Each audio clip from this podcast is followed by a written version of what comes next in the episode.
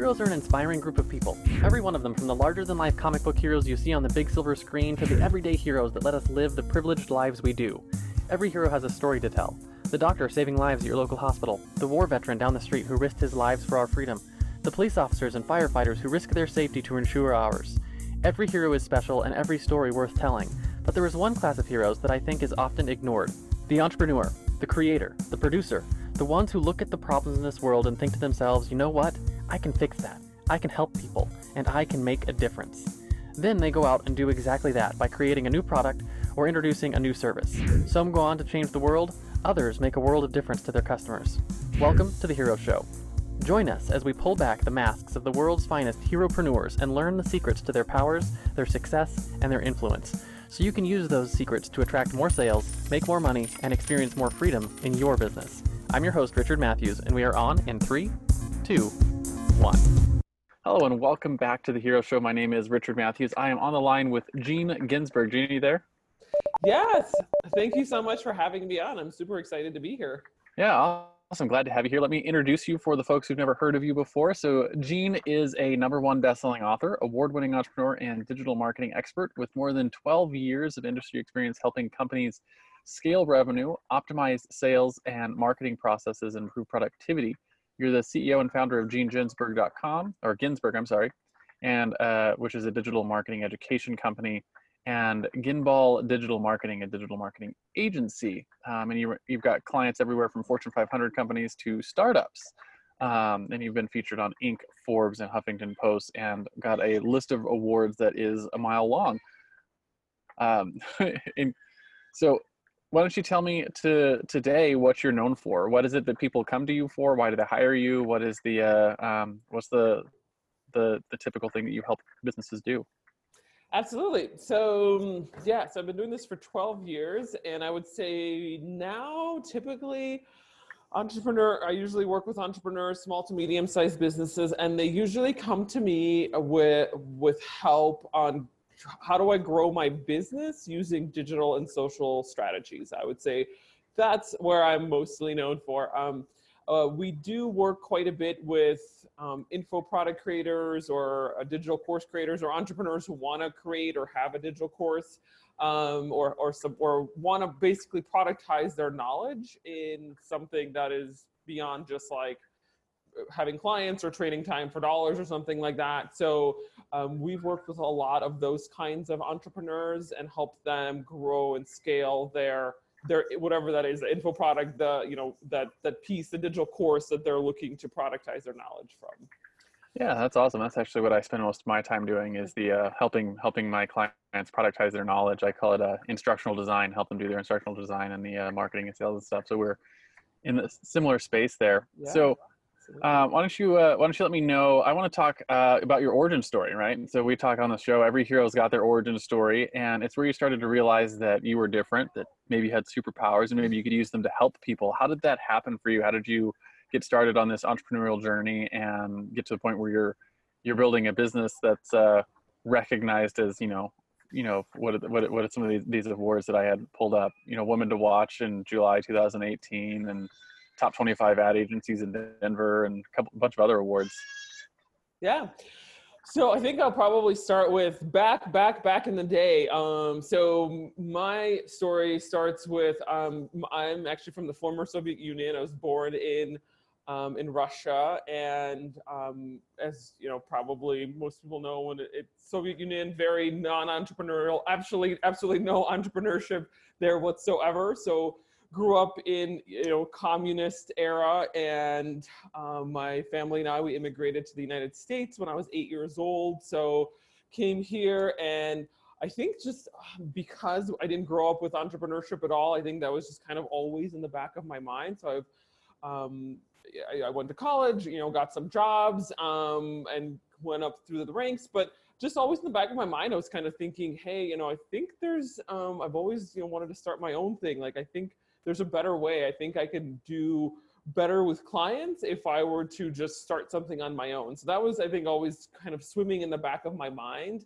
Um, and um, over time, um, the jobs that I had, you know, I, like I said, I've been doing this for 12 years in digital marketing and social media. So um, everything you know that I've had in terms of uh, positions that I've held have been all in the digital marketing space. So, so I think that was how I started off in terms of my area of expertise. Um, and so six years ago, almost actually seven years ago now, um, I decided, you know, I think that I'm going to take the plunge. Like it's time for me to start something on my own. Um, I, I just working for the company that I was with, and just in general, companies that kind of seem very inefficient there's a lot of politics. So I decided, you know, I think that I can do much better with clients if I were to just serve them directly. So that's really how I started my business about um, almost seven years ago. And so got into, I mean, I was already in digital marketing, so it was pretty easy transition for me to go from from you know working at a company to um, starting my own company and in terms of serving people and the kinds of um, companies or, or entrepreneurs that i worked with. Um, I think that came over time. Um, I think primarily I started working with entrepreneurs when I first started my company, and I still do, but we've kind of grown a little bit in the sense that we've taken on some bigger clients, of course, and we've taken on some bigger challenges with clients and bigger projects. So over time, um, that of course has changed as well and evolved. As I know we all evolve every um, all yeah. the time as we as we're entrepreneurs. And so uh, and then over time it also has evolved in the sense that we try to we help um, entrepreneurs productize their knowledge. So in the beginning we've worked with a lot of different companies but now we've niched down just because we've had the experience over time. Like we kind of know what it's like to create um, a digital course or an info product what it's like to market it what it's like to um, get your audiences you know how to use social media for all that. So we have um, it's just kind of uh, I think uh, become a specialization for us, if you will. So so that's say I would say this is my entrepreneurial journey. Uh, does that cover most of it? yeah, yeah, that's uh, it's really interesting. So just out of curiosity, do you still speak Russian? I do, yes, fluently. So, so I still speak Russian with my parents. So I I know two whole phrases in Russian, and I'm going to test them out on you because why not, right? Yes, so absolutely. I know I know the word, the, the phrase "novoe pokolenia," which I believe means new generation. Is that yes correct? Yes, that's correct. So I could say that. It's very not useful, but I know how to say that in Russian. I was like, are you, are you going to give me any swear words? Because I don't know if I can. and uh, the other one is uh, "spokojnie noche," which I believe is good night. Good night. Yes, absolutely. That's it. So that's yeah. I can I can uh, tell people good night, and I can say new generation in Russian, and that's I, the only only thing I've got the the new generation i know I, I, understand the good night but the new generation where did where did that come from um, it was the name of a uh, summer camp that i worked at in oh. russia in high school um, okay. so they had uh, in moscow um, an organization in my hometown in california um, put together a summer camp in moscow for the russian kids um, that was um, so in I guess in the school systems in Russia, they taught English, but most of the teachers were British, and most of the kids wanted to learn the American accent. Um, so they would bring kids over, um, like at my, you know, I was in high school at the time. They'd bring us over, and we would do an English camp with them over the summer, and we would do classes and whatnot during the day with the kids. Um, that you know, I had a class of uh, two second graders, I think, mm-hmm. um, and you know, my my friends had different classes or whatnot. And we had, you know, um, and we spent the day teaching and then we'd have play fun and games and you know do summer camp stuff in the afternoon. But the goal basically was they wanted to just hang out with americans and learn how we spoke. So it was kind of a, a fun a fun thing we did in uh, in high school. That's really cool. Yeah i think they probably started doing that after the the, the wall fell right i'm assuming or is that what yeah yeah okay. so that would have been that would have been uh, in the early 2000s okay Got it. Yeah. So yeah, that's probably after the the wall fall. Because when I was, you know, when I was there and my when my parents were growing up, yeah, we, there was very much the Iron Curtain. You know, yeah. uh, it was hard to get in and out of Russia. If you were in it, it's hard to get out. If you were not in it, it was hard to get in. So yeah. we probably started doing that. Um, you know, after it was, the wall. It was really interesting being there because it's a, uh, you know, uh, America as a country has got like you know our oldest buildings are like 200 years old and like you walk around in the red square in russia and they're like this building's 800 years old and this building's 1200 years old and you're like that building is like five times older than our whole country. Yeah that's and, true i mean it's like in europe all over the place you know yeah like, yeah. like, oh this building and, and you could like... see you could see the hand of the communist regime all over the uh, the uh, the more modern architecture like when we went into the subway and like the whole thing is designed to make you feel small. Um, and it's just really fascinating how uh, how that happened, and you know, it's really beautiful architecture, but you can see like the what they were trying to do with it, and like you know, even going in the airport and talking to the uh, what is it the the person who takes your passport and stamps it they're like way up there and you have to like hand it up to them because they're looking down on you authority yeah that's a big thing Yeah. in russia absolutely of Yeah. course i'm sure in the in i mean i this was when i was growing up they had the also the communist block like architecture which is like just concrete and windows.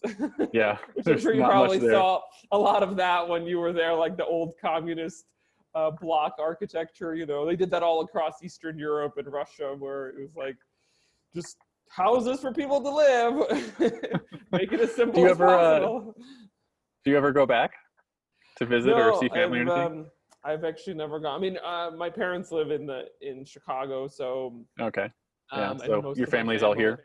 Yeah, yeah, um, and so my, I mean, my grandparents were there when we left, but now they're passed away a while back. I think, actually, yeah, Yeah. almost. Tw- I think my my grandparents passed away like 20 years ago, so it's at this point there's really not too many people Yeah, for me to not many connections over there No, makes sense yeah. cool so um back to your your business after we detour on russia a little bit because that's fun Well, Um, it's interesting. I'm sure it's people. yeah, people want to yeah. hear that kind of stuff. um, is is your your superpowers right it's what you specifically do or build or bring to your business that helps solve problems for people the things that you use to slay this world's villain so to speak what would you say the superpower is that you bring to your organizations Sure. I think there's a couple of superpowers that I've think over time have kind of gotten to realize and understand. You know, what what am I good at? Because I think as an entrepreneur, you have to realize what you're good at, and then you have to realize what you're not good at, so that you can outsource that or give that to a team member or something like that. But I think Mhm. for me, it has been communication has been a big uh, a, a big superpower of mine. I think I'm very good at um, com- you know, communicating, breaking things down, making sure that everybody is on the same page, um, team members, clients, whatever it might be. So, um, so that's been a big piece of I think what has helped me grow my business and just be an entrepreneur in general. Um, and then also kind of similar in, in that vein is also chunking things down as much as possible in terms of like goals and things like that because a lot of times um, I see that when entrepreneurs create goals, they're like, "Oh, this is so overwhelming. This is so big." But I think my one of my superpowers has been how do I t- take a goal, whether it's my goal or a client's goal or you know somebody I'm working with, and how do you make it into bite-sized pieces so it doesn't s- seem as overwhelming. So you're just taking one step at a time, you know, kind of baby steps, yeah. and eating the elephant so to speak exactly one bite at a time so so that's i feel i would say communication and um, i don't know chunking things down or making it uh, making goals more manageable would be my superpowers when you uh, when you work with clients do you find that um, communication is something that you have to help them with in their businesses regularly like like help them establish better communication principles or things like that or is it just something that you've noticed has been really helpful in running your organization Uh, definitely both. Um, a lot of times, I think uh, internally they might have. I feel like a lot of times they have the com- uh, clients have communication issues internally, and also how are they're communicating to their external world. So since my area of expertise is digital marketing and social media, so it's also how do you communicate your Mhm. uh, your message to the outside world. So it could be internal and ex- external. So communication, of course, is a big piece of marketing. yeah absolutely So the uh, the other side of your superpower is your fatal flaw, right? So if you're you think your uh, your your superpower is the communication and um, chunking things down for people, the fatal flaw, you know, like Superman has his kryptonite, or you know, Batman's not actually a superhero; he just has to work really hard. Has there been something that you've noticed has you think has held your business back that if you could have gotten rid of it or worked on it sooner, we would have been you know further along than you are now? So question basically is what is that and more importantly what have you done to um, to help resolve it for people who might struggle with something similar Um, I'd say in the beginning, one of my fatal flaws, and I think this is a fatal flaw that's common um, it, to most entrepreneurs, is trying to do everything yourself. Yeah. and letting go of the control and letting go of the reins. And I think, and I'm not, I'm not, I'm not saying like trying to be like, oh, let me find the easiest one, but I think it's, it's the, the easiest flaw. I mean, but it's also, I think, is the one that I had trouble, that I had struggled with when I was um, Mhm. in in my early days of entrepreneurship, and I still struggle with it a little bit, but I think I've gotten much better at um understanding what i'm good at like i said earlier like what i'm good at and then what i'm not good at and, and finding people on, on my team who are better at it than me and not thinking that i'm good at everything because i'm not. And and handing those reins over to them and being like hey just you know you're capable. I know that you are so run with it because i i'm i'm just standing in everybody's way here if i were to do this myself. So it's better if you were to take it and just move forward with it because you're never gonna and the company's not gonna move forward if i'm standing in the way. So i think that's something that i hear all the time and i think that, i mean that's definitely something that i've struggled with a lot is in the beginning is like how and of course in the beginning you kind of do things yourself right because Yeah, you you're- have to you're wear all the hats. yeah, like you're you don't have the budget or the bandwidth. I mean, you you don't have the bandwidth, but you don't have the budget to really hire people. So for me, it started off small. Like I I hired a, a virtual assistant part time um, to help me with some of the administrative projects and like kind of day to day projects that I needed help with. And then my team grew from there. I um, I hired people who do copywriting for me, who do graphic design, who do video editing.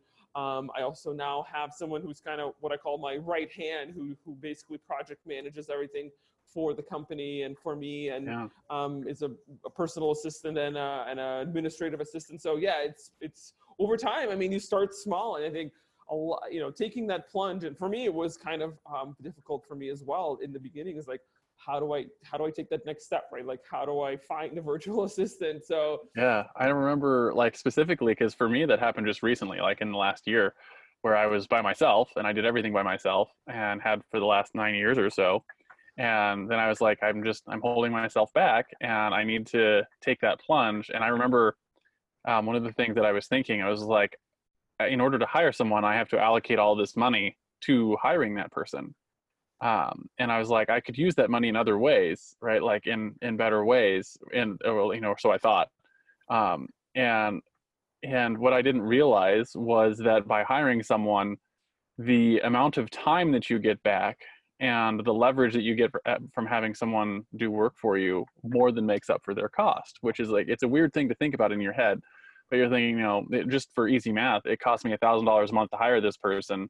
You know i could use a thousand dollars to put it into marketing or put it into other things but that thousand dollars a month gets you 40 hours a week right? If, you know if, if again i'm just using easy math stuff but uh sure. um but the 40 hours a week of someone else's time to help you leverage things really it changes the equation in your business because now i can give someone an hour's worth of instructions and get 10 or 15 hours of work done.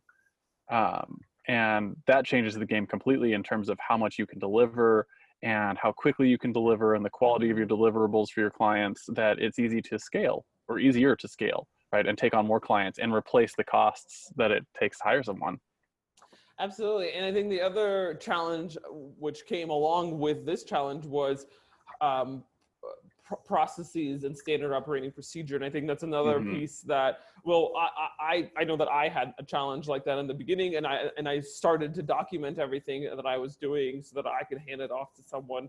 Um, But I think that's another, I think it's kind of like the challenge is, is two prong, right? For an entrepreneur is like, I have to I have to hire someone, I have to find someone to hire, I have to spend budget and money on person to hire, and I also have to give them instructions and and teach them and train them and create a, pro- a process for what they actually need to do. So it's like almost like a double-edged sword in a way.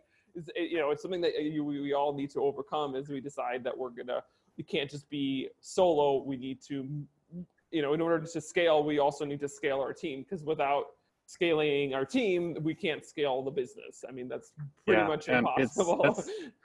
that's- a really great point too about the standing standard operating procedures too, because like before you have someone else, you can have all the procedures in your head and you're fine. yeah. As soon as you bring someone else in, you have to have like this is the thing that we're doing, which Download, yeah. yeah, you have to download it. But what it does, it it makes your operation more efficient because now you're like I've got like this is exactly what needs to happen, and it forces you to think through your processes probably better than you'd had before. um, Absolutely, and yeah. and it'll immediately rear its head when you have a poor process because someone else will come through and try to do your process and be like i don't know what to do here and you're like oh like i had decisions i was making that i didn't even realize i was making now you have to process those and get them out there and you you end up with a lot stronger business i think Oh yeah, absolutely. And when I when I had real jobs before I started my what I call my real jobs um, before I started my entrepreneurship, it's like none of the companies I ever worked with actually had a standard operating procedure, and they were all some of them were big companies. Like some of them were like hundreds of employees, and I was like, how? It's like all of it was rel- was dependent on someone training you, and so if that person who was supposed to be training you left or went on vacation or went on maternity leave or whatever um then and there were, or there was no overlap you know between the person who left and the new person it was like everything was just inside their head so it was like um, things were i don't know at least the companies that i worked at were very inefficient. And so i was like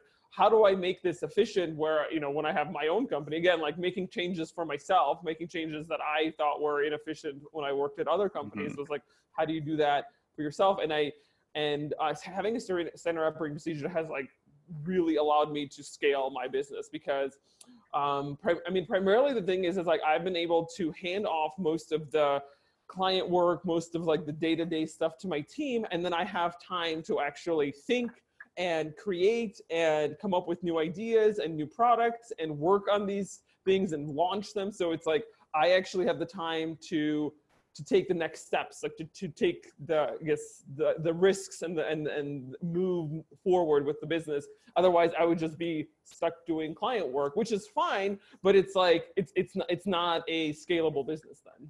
Yeah, yeah, and it's one of the things that uh, um, I've run into that I think is really powerful um, is thinking through your processes in terms of doing what only you can do, right? Um, and the same thing with your your employees, right, and your staff is is you want to think through your processes in such a way that it's like that I've got my staff doing work that requires them to do it, right? And when possible, we automate um, things. If you know if a robot can do it, great. And then we need a human to do it. And it's like it's like how how do you how do you free up your staff's time? How do you free up your time so that like each person is is you know when they everyone's work is leveraged right everyone's doing things that are are you know their highest and best use um, and it makes for a much more efficient company It does, and it's interesting how you talked about a robot because I think you know very very much near in the future. I think we're going to be having robots do our work versus actually So, having employees do there's- work. you know 10 years from now it's probably going to be one of two things you're either going to tell robots what to do or you're going to be told by robots what to do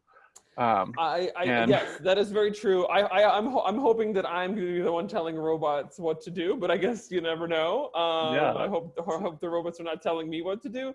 But I, I I remember I was on a I'm part of a mastermind group, and one of the things that um, they talked about one of the sessions was like what will happen because you know since we do uh, like my area of expertise is digital marketing this is a digital marketing mastermind that i'm talking about and they were talking about like what would happen in the next like five to ten years when it comes to all the digital marketing that we do you know like right now it's all very manual right? Like doing your facebook ads is manual and writing copy is manual and putting offers in front of your audiences is very manual and like you know and it's it's very much one-sided right? But in the future you're thinking that like all of this can be optimized by robots. Your facebook ads can be optimized by robots. Your your um, copy is going to be written by robots. The offers that you put out there will be personalized to the people who are looking at them. So it's you know Yeah.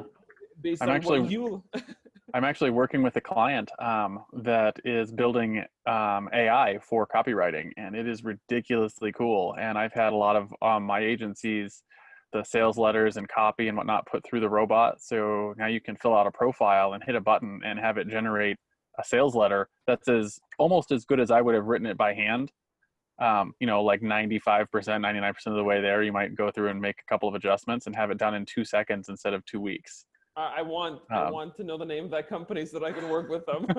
it's uh, copypro.ai they're currently launching you're welcome to check them out they're uh, they're Oh, fantastic okay. Um, fantastic, uh. Yeah copypro.ai I and they're uh, they're currently it's- looking for investors and partners and whatnot so definitely if you're in that space check them out they're I, well, really cool yeah. I my team does write a lot of copy for my clients and for my business too. So it's yeah. I mean, that's something Yeah. that I see. It's, it's already starting. their uh, their 2.0 launch is just around the corner and one of the things that they're adding is they're adding the ability for you to put your copy frameworks into the robot so that the robot can generate copy for you from the profiles um, using your your things but a lot of, there's a lot of good stuff in there from agora publishing and from myself and from other big marketers um, and so you can use their copy but you, if you have your own copy frameworks that you use on a regular basis you'll be able to put them in and have it spit out copy and i was like oh this is just like money falling from the sky because you know if if i can take the same thing that takes me two weeks and get it done in an hour um, now i can do 15 of them right? Yeah, absolutely. Actually, it's already happening. I mean, besides Copy Pro, but I, I remember reading an article maybe six months ago or a year ago that said that most now publications like news like what used to be newspapers i guess now are called i don't know media companies like the new york times or something like that they for their sports section they actually most of that is now written by a robot it's not written by human because it's so like templated right like when you talk Yeah. about sports you know like this this happened and that happened and that was a score. So for something like that it's actually already being written by a non-human. Already being done by robots yeah. Yeah. And is it like i i use that on a micro level for my business right? Just as as an example um when this show is done like when we're done recording this episode i hit the stop record button and that stop record button does a bunch of things right it's a it's a trigger so um, i like to think of automations in terms of triggers and actions so my my trigger is that i've stopped the recording and it gets uploaded to zoom's cloud and the Zoom cloud takes it and sticks my Google Drive folder, and the Google Drive folder is being watched by a Zapier thing that's creating Trello cards and assigning it to staff, and then it moves through a whole process. Um, and that's awesome like, there's a whole it. bunch of- yeah, there's a whole bunch of automation on that. And when it comes to like building your procedures, it's like every like a good when I first started, most of those things were being done by hand, by me or by someone on my staff, and we're just looking through. It's like, hey, where are we doing doing things on a repetitive basis where we we can have a single trigger that sets everything else off, um, and you know it allows us to think through our operating procedures in terms of automation first, so that when a human being has to come in to do something, right, like you know someone has to listen to it and come up with the title for the show. At this point, robots aren't good enough for that. So that's when you're like, I can bring a staff and you got to listen to it and pull out the good pieces and stuff like that. That's a thing that only a human being can do. So I'm like, I'm always trying to think through my processes in terms of do Right what only now- you can do. Right now only a human being can Yeah. do that. Right now. right It'll now change. It'll change. So we'll but see. you know five years ago you wouldn't you weren't even able to make this automation right where like you click stop and then it goes to a trello card to zapier and blah blah blah and all of these people get added to it automatically you probably you weren't able to do that five years ago but now you can Yeah. It's crazy. We weren't even able to do calls like this five years ago. Like our world is changing so fast. Yeah, I mean, so so rapidly. Um, so in five years, probably a bot will be naming your stuff and then like doing all the editing and and then posting it to your social media without without you having to do much of anything, right? which which really brings up a good point in that you need to as a business owner right as a solopreneur or as a someone else you need to be keeping track of what kind of automations are available and how you can use them in your business because for a number of reasons that if your competitors are using them and you're not they're going to be more efficient companies. They're going to be able to spend more money on advertising and customer acquisition than you are because they've got the extra resources and bandwidth to do it. Um, so i think it it behooves every one of us um, as solopreneurs and small entrepreneurs to really learn how to do the standing operating procedures and how to build robots right? Use the tools that are available to you um, because like i said you're going to either be the one who's telling the robots what to do or you're going to be told by the robots what to do yep. All looking forward to that future. But what happens at that point? Like, what do we do with our time when all of the robots are taking over and taking over everything that we do? so your business will be running all on its own just putting money into your pocket and then you'll just get to choose what to spend it on Oh, okay. So it's it's an ideal lifestyle no i have no idea i have no idea what's going to happen but i imagine just like everything else we'll we'll figure out new new ways to grow and imp- improve lives of people around us so my uh, my next question for you actually has to do with your clients right? So you know in in terms of uh, of things that you help them with um, and i like to to talk about your common enemy right? And this is you know when you bring someone on and i assume this happens pretty regularly where you you have mindsets or or roadblocks that are holding your clients back from getting really good results right? It's something that you constantly have to fight against regularly with your clients um, things that they're thinking or things that they're doing or things that they should be doing that they're not um, that you if you could just wave your magic wand and every time you brought on a client that was just taken care of and you knew you could just get them faster results what would that be for you? What would be their mindset that that the, I uh, the common them- the common enemy that you're fighting against on a regular basis. Uh, you know what? Actually is something that i've been thinking about quite a bit um, and uh, thinking about all of my clients that i've had or currently have and where are the roadblocks and really the thing that i'm that i if i were to distill it down to one thing it would be clients who believe in themselves and clients who don't believe in themselves i know that it sounds Mhm. very easy and very simple but it's actually what i have seen to be the the difference between successful clients and clients who are not successful or just in general uh, successful Yeah. entrepreneurs and unsuccessful entrepreneurs which i mean some of you know my clients are most mostly all entrepreneurs but it's really believing the, the clients that i see that are successful are really the ones that believe in themselves believe that in their abilities believe in their message believe that they can help um, their community you know whoever their community is and then it's the it's the clients or the people or the entrepreneurs that I that I you know that I interact with who are like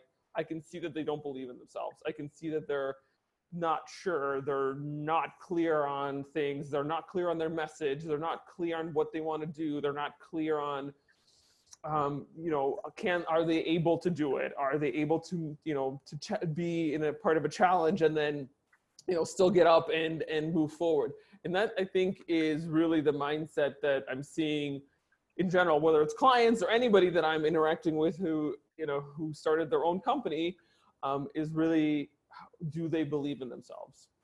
Yeah, yeah, and it's it's such a big big deal too because I've noticed that in my business too. The uh, the clients who believe in themselves um, are more ready to take managed risks that have big payoffs than clients who don't.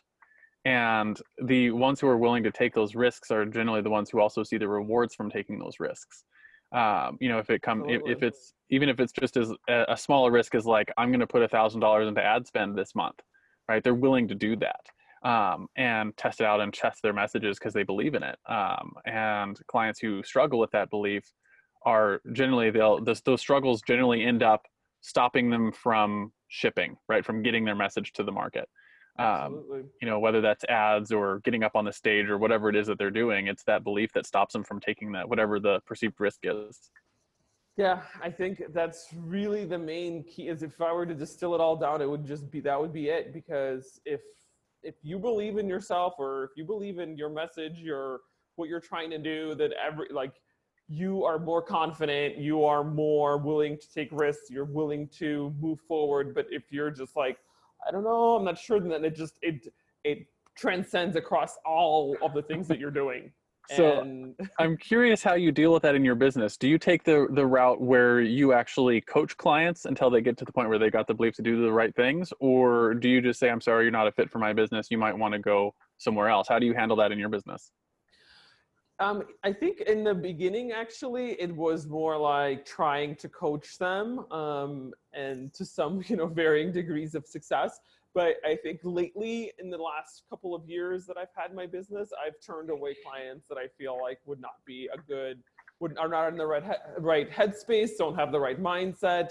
Like, cause I don't feel like I am the coach for that, really Yeah, because I, you know, this is not my area of expertise. I can see the successes and I can see the mindset, but I don't know if I'm really the person to, to help you fix it. Yeah, exactly. That is, I think, a whole other like can of worms that is, you know, designed for coaches that specifically work on mindsets. And I don't, you know, I, I I'll be honest that I we all have our areas of expertise, and that is not mine. Um, so I have turned down a lot of clients in the past, in the last couple of years, since I've kind of grown my business, since I've known what I wanted, what I what kind of uh, clients I want to work with, and if they're not, um, if they're not really in the right mindset, then it's.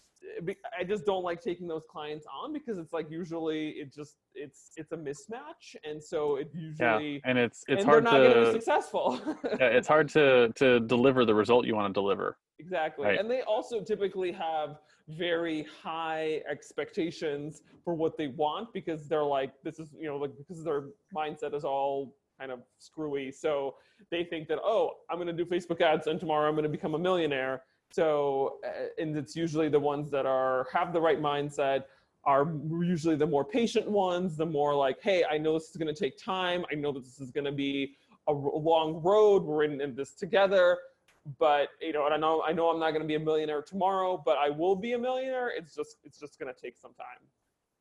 Yeah, one of the uh, the defining characteristics I've got for my client avatar is I've noticed, um, and I, I, think it has to do with the belief thing, but is uh, is whether or not they need whatever their online business. If they need their online business to pay the bills, then they struggle with belief. Um, and if they're trying to get their online business as an additional stream of revenue into an existing successful business, then they don't struggle with a belief as much and they're far more ready to do the work that's required. Absolutely. Right. So same same thing with the clients that I've interacted. The ones that are have the right mindset, are successful, typically have a business that they're running that I'm not involved in, and then they are like, I need this is going to be my other revenue stream. I want to get this uh, online business off the ground. Uh, you know, and it's gonna and it takes time and they know it and basically their other business venture capitals and like that this new mm-hmm. online business and they realize it and they're like that's totally cool i get it it's gonna take time but i'm working towards it um, and also they're just like you know typically they're high achievers right? Because like if they already have a business that's successful and they're looking to create a second business that is an online business then they're you know and they have the time to and the resources and the energy and the bandwidth to like put into the second business then they're typically also high achievers. Yeah yeah. So it's either it's like either a second business or it's like they're trying to add an online revenue stream to their existing yeah. business. Um, and they realize it's like you know starting a new business means that business is probably going to starve for the first six to 12 months right? Sometimes and, even longer. Yeah depending on how long it takes to you know develop yeah. your message and develop your products and get all the things together and find the right audience for it. Um, and you know there's all the things that go into like actually making it successful. But if you're willing to put in that that time and that work then you can recoup those investments and have an yeah. roi on it. Um, right? And they they tend to think in terms of roi instead of in terms of cost yeah, absolutely. I mean, I, I, those are the exact thoughts that I always have, and I have had in the past couple of years, like having met those kinds of clients, and it totally resonates with me as well because I sounds like you have the exact exact same experience. yeah, yeah, and it's really interesting. So it's it's I, I'm not sure how that's uh, you know how we turn that into something a useful tidbit for our audience, but just to think at think of in your business in terms of like how do I if you do need your business to pay the bills, you need to still be able to take on the mindset of someone who's using, you know, who's who's willing to take the risks and willing to have the time and the patience go into it. Um, so you know, there's that because that's what it takes to really make your business successful. Yeah, I think that a lot of times people go into this entrepreneurship thing too quickly, and maybe sometimes they need to hold on to their current job. And yes, it might yeah. suck, and I've had to do that as well. But but then at least you have a, a revenue stream that's paying the bills and then you can test out and fund this new business with you know with your with your regular job. And eventually yeah you'll probably quit your job if things are successful but it's like but it takes time and effort and energy and and pa- patience. Yeah. Patience, yeah. i kept my uh my corporate job um for a long time. And you know i was when i finally quit i took a major pay cut because i had the corporate job and the business coming in Um, and then it's like you quit the corporate job and you're like, oh, that's a lot of money to say goodbye to. Um, yeah. But you know, same same equation. You get all your time back. And absolutely, but um, you have you know, but you're not worried about paying the bills. You're not worried about am I you know am I going to be able to pay my mortgage next month or my rent because it's like yeah, you have the revenue stream coming in from your regular job. So it just it's just you know, uh, entrepreneurship is so big lately that it's like, oh, let's everybody, you know, should be an entrepreneur, but we all need to have, you know, calculated risks and think about what, yeah, what is that yeah. going to look it's, like for us and our families. That's an interesting message, and I actually, I actually wonder if it's doing entrepreneurship a disservice to say that everyone should be an entrepreneur and you should do it now. Um, and and I, I get where it's coming from. It's coming from that good place where it's like everyone could be an entrepreneur if they wanted to be, right? Like you have, what what is it? Uh, that Disney movie Ratatouille, right? It, you know, it's saying anyone could be a cook. It's not that anyone could be a cook. It's that uh, the great cook can come from anywhere, right? It's the same kind of thing. A great entrepreneur can come from anywhere. It doesn't matter what you're doing now. You could you could uh, turn that into a great entrepreneurial business at some point. Um, and but it doesn't mean everyone should, right? Um, or that you should do it now, right? Sometimes it means you have to uh, you know you have to get some product development and get some you know test the market and actually find that it's ready to go and and keep the uh, keep the job going or keep whatever it is you're you're going and I know there's just a certain risk tolerance profile you have to have to be an entrepreneur and willingness to, um, I say, eat dirt. Um, yeah, absolutely. I mean, it's like unless you have you're funded heavily by some VC or something like that, then yeah, it's all going to be a lot of testing, eating dirt, figuring things out. Um, and it's not all glamorous and it's not all fantastic and like what what you know what they show on social media. They're like, oh, I you know, I have my Lamborghini and I have my jet behind me. so yeah, it's and like it's it's funny. I actually I actually get that a lot because I travel full time with my family. We actually we have an RV and we travel the country. Right, we live the uh, what do they call that the the nomad lifestyle that a lot of mm-hmm. entrepreneurs are looking for. Um, people are like, oh man, you're so lucky that you got there. I'm like, yeah, but it also like it took 15 years of working my ass off to get to the point where I could do that.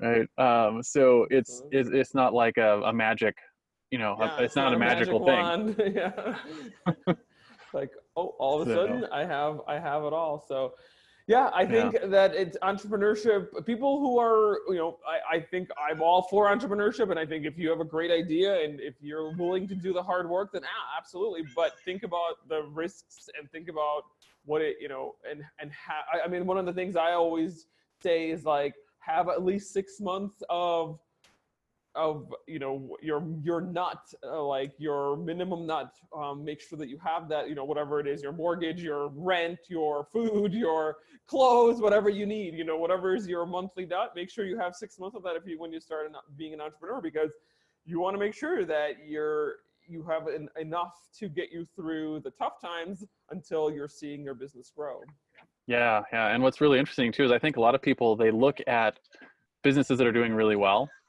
and they're like, I could get a business to that point in a year, right? And and you could, and it happens. Sometimes you have people who rocket to success, but the reality is, is most of your entrepreneur stories, especially the successful businesses, are five and ten and fifteen years in the making.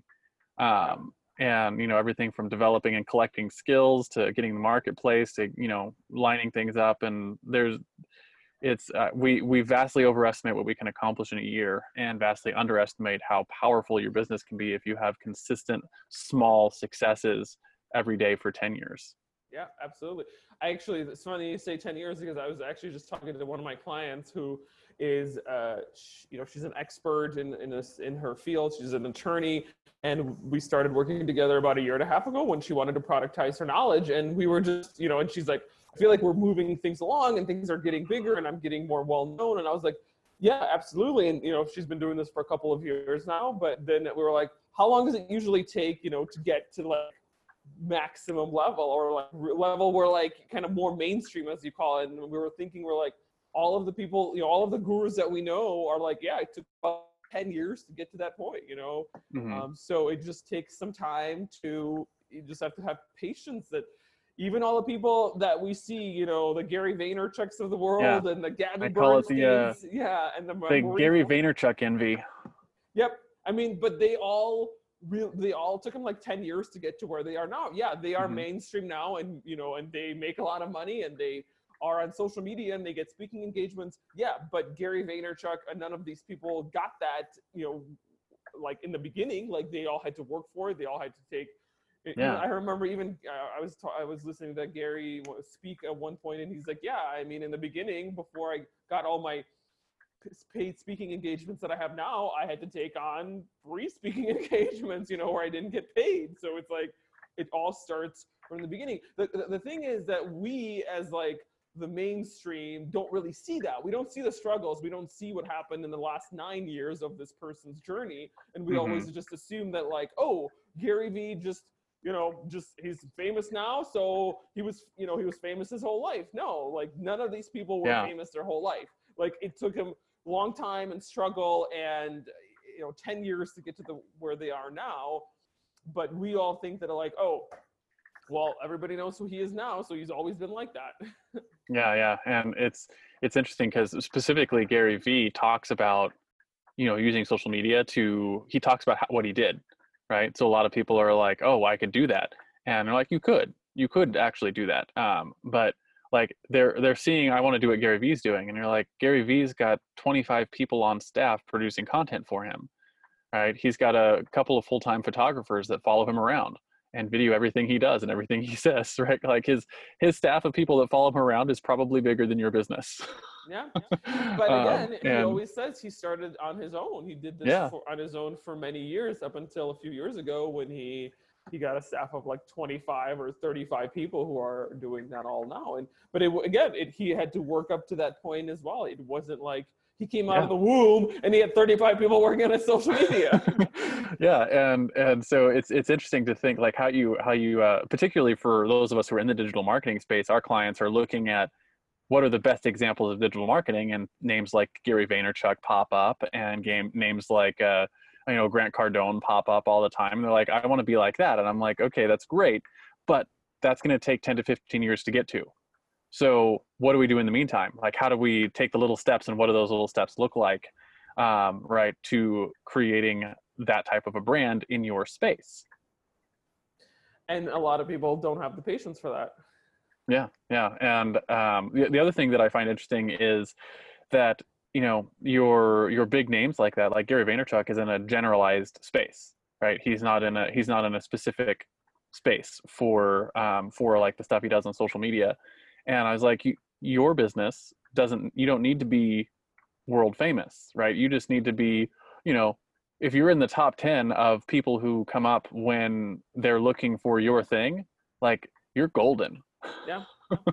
right? You don't need to have you know you know people in paraguay be able to look you up and watch your inspirational things on on social media because it's not relevant to your business Absolutely. And even Gary Vaynerchuk is not well, I mean, he's known in our space, but he's not known like across the world by everybody. like there's a lot of even entrepreneurs, they're like, who's Gary Vaynerchuk? And, I, and they're all, I'm like, I guess you don't know who he is, but that's, you know, but that's fine. Even, even not everybody knows who Yeah. he is. He's not like an Oprah. yeah um so that's it's really interesting discussion too um which is it's a thing that we have to fight against all the time. Is those expectations and the risks that go into running a successful business. Um i sort of want to flip that and talk about the other side right? So if if that's the thing you fight against constantly the the the driving force is the thing that you fight for. Um, so just like spider-man fights to save new york or batman fights to save gotham or you know google fights to index all the world's information what is it that you guys fight for in your digital agency like in terms for our clients, what yeah like what is it what is it that you're you're looking to accomplish? Why do you guys do what you do? Well, we really are looking to serve entrepreneurs and to help them with um, digital marketing and social media. And I know that it kind of sounds almost like banal, but it's but it's like there's a lot there's so much opportunity that I see with digital marketing and social media that companies and entrepreneurs don't really take advantage of and there is so much i feel like power in that in the sense like it's so powerful to use these strategies that most businesses do not. And every time i engage with a new business whether it's a client or someone i'm working with or an entrepreneur it's like i can see all of the holes in their digital marketing and social media that i'm like i really want to help. Like i really want you to guys like to to utilize it to the best of your ability so that you're actually able to grow and be successful in your business. So that's really what I feel like we're striving towards. yeah yeah it's uh, it's very similar to like what what i'm trying to do and i was like for for whatever reason i find it endlessly fascinating that if you say and do certain things in the right order in different places online or off that like you can have a lot of success and you can actually like um you know you can impact people's lives with your products and services and you can get paid well for it and all sorts of other things and it's like i, I don't know it's a, it's this really fascinating ripple of effect of like i help you with your digital marketing and your life gets better because you make more money and you're helping more people and you're living your life's purpose but then all the people that you're helping with whatever you do their lives get better. And yeah it's like a, it's like a really cool it's like a really cool leveraged- MLM marketing scheme, Yeah. but not. Yeah, but it's, it's like a like- really cool like it's like an influence down, yeah, like like I guess down uh, like whatever you call that, like down the pyramid. Yeah, pyramid. Yeah. Yeah. like a like a waterfall where it's like downstream. People are also um, getting help and getting the support that they need. Um, and yeah, that's another reason why I, I we work with a lot of um, influencers and you know people who want to productize their knowledge. It's not just like we're helping their business and that's it. We're also helping you know their their audiences and their audiences and their audiences. Yeah, that's really cool. So um, I want to move on to something that's a little more practical, right? You know, um, and talk about your hero's tool belt. Um, and I, you know, I like to talk about this. You maybe have a magical hammer like Thor, or a bulletproof vest like your neighborhood police officer, or maybe you guys just really, really rely on Evernote in your business to make it, you know, to keep track of everything. What are some of the tools you guys make use of on a regular basis that you think um, really make a leveraged impact in the work that you do you know whether that's you know zoom calls like we're talking on now or your calendar or you know whatever you know, what what are some of your your big movers that you're like i don't know what our business would do without this I actually created a course around that. It's it's called Tech Up Your Business, and it's all the tools that we use in our business to have a successful business. Um, and so I'm just trying to remember all the tool, like all the tools. I'm not going to go through all of them, but things like like simple things like Calendly. Like before Calendly came about, you had to spend like five emails being like, I'm available to talk tomorrow between three and five, and Wednesday between you know nine and ten, and and Thursday like it's just like it was like back and forth and back and forth. But with like a platform like Calendly, you can just schedule a time when you're available, and it's like a one and done deal. So I mean, that's just one tool. Um, we use a lot of Google, uh, like Google Sheets, Google Docs, Google Slides for collaborative. Um, Mhm. You know, for like writing copy or things like that, where like the copywriter would write copy and then they would share it with me and my team, and then we would all review it, and the client would review it. So it's like collaborative um, easy ways instead of like having a, a word document where you're like passing it all around people are making you know changes to it and then it, the changes get lost because you know too many people have like had their you know hands in, in one document and it wasn't recorded so um what, what else i'm trying to think um dropbox of course is a big one you know where we store Yeah. all of our files in the cloud i mean i know that these are like not revolutionary although i mean i guess 10 years ago they didn't exist but yeah they are very um, efficient and practical for running a small business. Um, it's just yeah it's it's amazing to me what you can do with some of these tools nowadays like the uh, like google drive and being able to um, like because i remember early in my business it's like if you wanted to share a file with someone like a word document Mhm. it's like I email that Word document to you and to another person on your team and another person on your team, and now there's four different versions of the document. The one I have and the one each of your people have. You all make a change to it, and then we email it back and forth to a few different people. And like two days later, there's 400 versions of the yeah, document. exactly. Right. And nowadays, with like a Google document, you're like, hey, here's the link for the document. You can all hop into it and make changes to it, and it just it makes the whole process seamless. Which is, you know, like I said, it didn't it didn't happen 10 years ago. Yeah, none of this was available. Like Calendly, Google Docs, Google Drive, Dropbox, none of these were around 10 years ago. And um, and from like a bigger picture perspective, um, go, going back to entrepreneurship, it's like it's it was also much much harder to become an entrepreneur because it was all of these t- types of tools were either unavailable or very very expensive and so now Mhm. all of these tools are so much available for a small business to have without you know spending like enterprise level um, budgets for for tools like that and so of course before like you know 15 20 years ago entrepreneurship was also just so much more difficult because Yeah, it of all was the it was farther away, right? You had to you had to have a bigger a bigger nut Yeah. to be able to afford to do Uh, it. Yeah, absolutely. I mean, that's why all of these, I mean, all of these bigger companies were able to afford those kinds of tools, but like the smaller guys couldn't afford them. And so Yeah. it kind of brought, It's kind of like if- pushed them out of the game. If you go uh, if you go back 12 years, the iPhone was released. Before the iPhone, um, I had a smartphone at then. It was one of the Motorola ones that Steve Jobs was like, "Hey, these ones they suck because they have a keyboard on the bottom half." Like I was like, I'm holding that phone in my hand as he's saying that, right? I was one of those geeks, and like things like the contact book on your phone, like the contact and like the calendar that's on your phone that everyone has. Those things cost me fifty dollars per app. Fifty dollars for the contact book, fifty dollars for the uh, for the calendar app, and fifty dollars for the other thing. It's like one hundred fifty dollars in software to have what we would consider like your basic Free. contract. Yeah. like like all those things. So it's like it, we're not exaggerating saying 10 years ago this stuff didn't exist. Like it wasn't Yeah. it wasn't easy to keep track of all of your clients in a CRM. It wasn't easy to get on the phone and talk to someone, you know, halfway across the country on a video chat.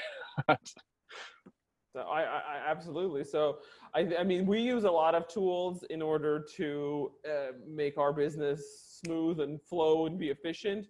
And I think those are just so critical. I think tools are very important in, in your business because if you're not using them, then you're just, it, it's a manual process and things are taking much longer. So, so with I'm, AI coming around, I'm, I'm very excited about that. so I'm curious about where you guys are hosting and like how you manage your um, standard operating procedures, like your documentation, because I'm currently struggling with that. So I'm curious if, what your the solution you're using is to like oh, sure. to use for your your process documentation and like how pe- how your staff accesses it and uses it for training and that kind of stuff. Um, it's actually nothing uh, grandiose. It's actually Trello. Do you use Trello? We do use Trello. Yeah, I I have a a board that is called SOP Standard Operating Procedure, and we have standard operating procedures in cards for for all for our business and for our clients' businesses. So we just have like uh, JeanGinzburg.com is uh, you know as, as a client of myself, um, we have all of that, and then uh, we have cards that say, okay, this is how you post to social media. This is how you um, you know uh, create a blog post. You know, this is how you do this. This is how you do that. So like we have um, we have cards for everything, and then underneath each card is a checklist. So um, you go here, you click on this button, you log into this account, um, you you know you put this thing here and that thing there, and then it's just an entire checklist. So it's a very easy process for um, for we use Trello. Now there are other platforms like Sweet Process, I think it's called, Yeah. um, and then Process Street, I think it's called. Whereas like they're a little bit more advanced, where like you can create a checklist and then you can like check everything off and then you know like and then repurpose the checklist again so that the next person can check things off. Um ours is you know a little bit less advanced but it's but it has like all of the processes in it in each of the cards and checklists. So i would Yeah. i would recommend trello. It's a you know trello obviously is free. That's another tool that we use project management um for our Um, clients on- and our business clients on that, uh, one of the things that I've been working on is uh, with our Trello stuff. We just upgraded to the business class for Trello um, to get access to their automation abilities, and you can set it so that processes get assigned to cards when you move them. So um, now it's like like you know when this show's done recording, it'll go into the recorded you know done recording pile, and it'll assign the next staff and add the process document to that card for it, so the card can like live all the way through the life of this of this episode right? And then it goes you know because it's going to go to uh, the prep and then it's going to go to the uh, editing and then it's going to go to publishing or scheduling and then publishing and whatnot. And each time it moves into one of those lists it removes the the people that were on the previous one adds on the new people and adds the right processes to it. So yeah we use we use trello for uh, um, for s- for process management. We actually have a, uh, a document site i'm using right now so we just add links to the cards for the processes. Absolutely. So that's, and I mean, I would, if you want something a little bit more complex, I would maybe look into Process Street or Sweet Process. But like I said, for us, we just use Trello and we have a board called Standard Operating Procedure. nice The Hero Show will be right back. Are you tired of trying to write webinars that don't consistently convert? How would you like to have a webinar that effortlessly created sales in your online business? You can. Introducing the Webinar Alchemy Workshop. Webinar Alchemy Workshop is an online masterclass that will help you write incredibly persuasive webinars for your online courses quickly and easily. Using what you learn in this class, you can build a webinar that educates your entire audience while still creating sales. For a limited time, you can purchase this masterclass for only $7, and you'll get the exact framework I've personally used to help my clients sell more than a million dollars worth of online coaching and training just over the last year. Simply text the word alchemy, A L C H E M Y, to 444 999, and I'll send you all the details. The music is by Purple Planet Music. Visit www.purple-planet.com. And now, back to So the let's talk a little bit about your own personal heroes, right? Frodo had Gandalf, Luke had Obi Wan, Robert Kiyosaki had his rich dad. Who were some of your heroes? Were they uh, real life mentors, speakers or authors, peers who were just a couple years ahead of you? And how important were they to what you've accomplished so far in your business over the last 12 years?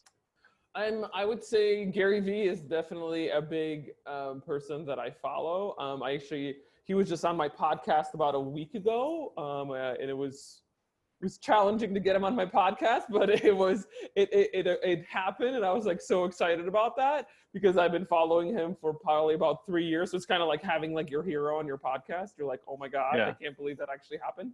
Um, so yeah, I've been following him for uh, I don't know three, four years now, and we kind of we have a similar background because he also is someone from the former Soviet Union, came here as an immigrant, you know, had a hundred dollar. Him and his family had a dollar, hundred dollars in their in their pocket, so I can definitely relate to that uh, piece. You know, to basically what happens when you come to a new country and you start from nothing. So, um, but just overall, his his message um, his you know making sure that you're striving towards happiness is really his message and and of course all the social media stuff that he does is very helpful for me because of course i'm in that space as well so Mhm. um so he has been a big i don't know i mean he's not obviously not my mentor like directly but someone that i i, I would say is Yeah. a hero or someone i look up to for um, you know just bringing his own message to his audiences Awesome. That's really cool. And I, I I've uh um, I've got a couple people like that as well that I, I follow all their stuff and just keep up with them. So it'd be cool to have some of my heroes on my podcast at some point. yeah I'm uh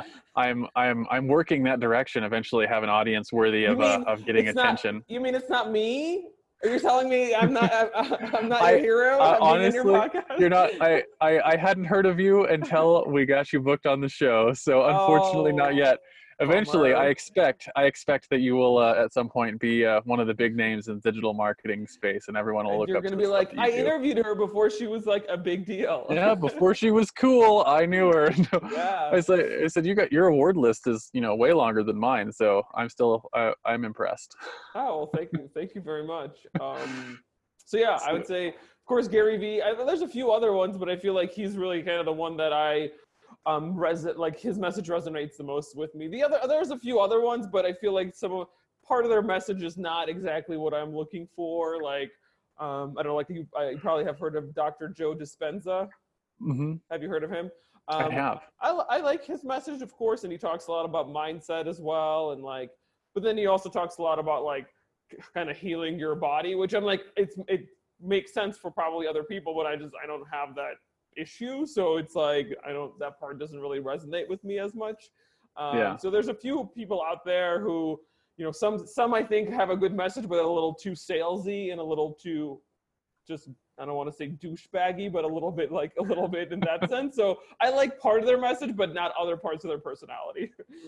Yeah, that makes sense. You got to find the people that really resonate with what you uh what you're doing, Yeah. so you can Absolutely. feed your mind well. Yeah. So let's go ahead and bring it home for our listeners and talk about your guiding principles. What are the top one or two principles or actions you use regularly that you think contribute to the success of your business? Maybe stuff that you wish you had been doing or had known about when you first started. I mean, going back to like believing in yourself, right? Believing in the mission, believing in your message, and so that's one of my guiding principles. And um, is if I feel like I'm not believing in what I'm doing, then then that just I feel like everything kind of falls apart. So um, that's definitely one of my guiding principles. I would say just making sure that you're believing in yourself and believing in what you do, and that's been Yeah. something that I've been, uh, and it hasn't always come easy. It hasn't always been like, yes, I always believe in myself. And sometimes, you know, sometimes you have doubts, and sometimes you're like, am I really doing the right thing? Am I really going down the right path? And you know, you have those inkling moments, but eventually you're like, no, I'm still doing this. Like, I need to be doing this. I believe in this. I need to be moving forward. So, yeah. Yeah, yeah, you got to just convince yourself. It's like standing on that precipice before you jump off of a cliff into the water, right? You're like, am I doing this? Am I- do I float? Like, do I know how to swim? I do know how to Yeah. swim. I can jump off here. All right. So, one of the last things we do on this show is something I call the hero challenge. It's a simple challenge. Um, basically, it's this Do you have someone in your life or in your network that you think has a cool entrepreneurial story? Who are they? First names are fine. And why do you think they should come on our show and share their story? Sure, I can share. I can share one of my clients' stories. Um, um, What's her their name? Why do you why do you think Oh, they should come um, share their story? Oh, her name's Allie, and sh we've been working together for about a year and a half, and I, I know her really well by now after a year and a half. And so, um, her story was, um, she's an attorney, and she was um, running her law practice, and she actually decided to move to Cabo because that's, I guess, she wanted kind of that lifestyle. And so she was seven months pregnant, and she was in Seattle, uh, where I guess she used to live there before she moved to Cabo, and her house was um, destroyed by a hurricane in Cabo. So everything that she had in Cabo, where she was living, was like completely destroyed. So she was seven months pregnant and had to figure out what she was, you know, to do and how to run her law firm and where she was going to live. Uh, so I just find that story to be kind of interesting and um, resonates Yeah, with, you know, definitely ha- fascinating. having like nothing and then um, now she has a seven figure business a seven figure law firm and i've been helping her with her digital side of her things and her um, and productizing her knowledge. Um, so she works with other women on um, other women attorneys and teaches them how to run their law practice because most attorneys don't really know how to run a business. They just know how to be an attorney which i think is Mhm. common i think for a lot of people out there who run a business they might not always know how to do that so uh, yeah, so it's just her, and you know, she's just someone who believes in herself and and who believes in her message and who wants to help her community. So she's Yeah, that's really cool. so- great to work with. We'll definitely uh, reach out later and see if we can connect about getting her on the show. Absolutely. Um, at this point, thank you so much for coming on the show. My last question for you is where can people find you? And more importantly, what are the ideal type of people to reach out if they're in our audience looking to work with someone like you guys? Sure. So you can find me on social media pretty much anywhere. If you just find look for Jean Ginzburg or go to Google and put in Jean Ginzburg. That's G I N Z with a Z as in zebra, B U R G. And in terms of the types of entrepreneurs we work with, um, like I said, um, really, we have worked a lot with people who like entrepreneurs who want to productize their knowledge. So they are an expert in a specific field and they realize that they are can't scale their business if they're constantly just trading time for dollars and they have clients and clients are great and i think that's a great way to get started with your business but if you want to scale that's it's it's not very it's not possible to do that. So we work with a lot of um, entrepreneurs who want to take that knowledge and somehow put it into some sort of whether it's a membership or a, or a digital course or an information product or something where they can scale it to much more where it's you know uh, some sort of topic that goes can be pushed out to many many people instead of working one on one so if you're someone who is interested in that and so we would we typically help you with actually marketing and selling your course since we our area of expertise is digital marketing and social media That's really awesome. Yeah, and that's uh, I know I can speak from experience. You can make a lot of money if you productize your knowledge. And so if you haven't done that and you're thinking about it, definitely take the chance to uh, reach out to Jean and her team. Um, and again, thank you so much for coming on the show, Jean. Do you have any uh, final words of wisdom before we uh, hit the stop record button? Any words of wisdom uh, going back to believing in yourself i think that's that's a still uh, it's just something that's been resonating with me a lot lately is if you believe in what you're doing and what your message is and who you want to help then all of it will fall into place so i think that's my last final words Awesome. You heard her. Believe in yourselves. Thank you so much for coming on, Jean. Really appreciate it. thank you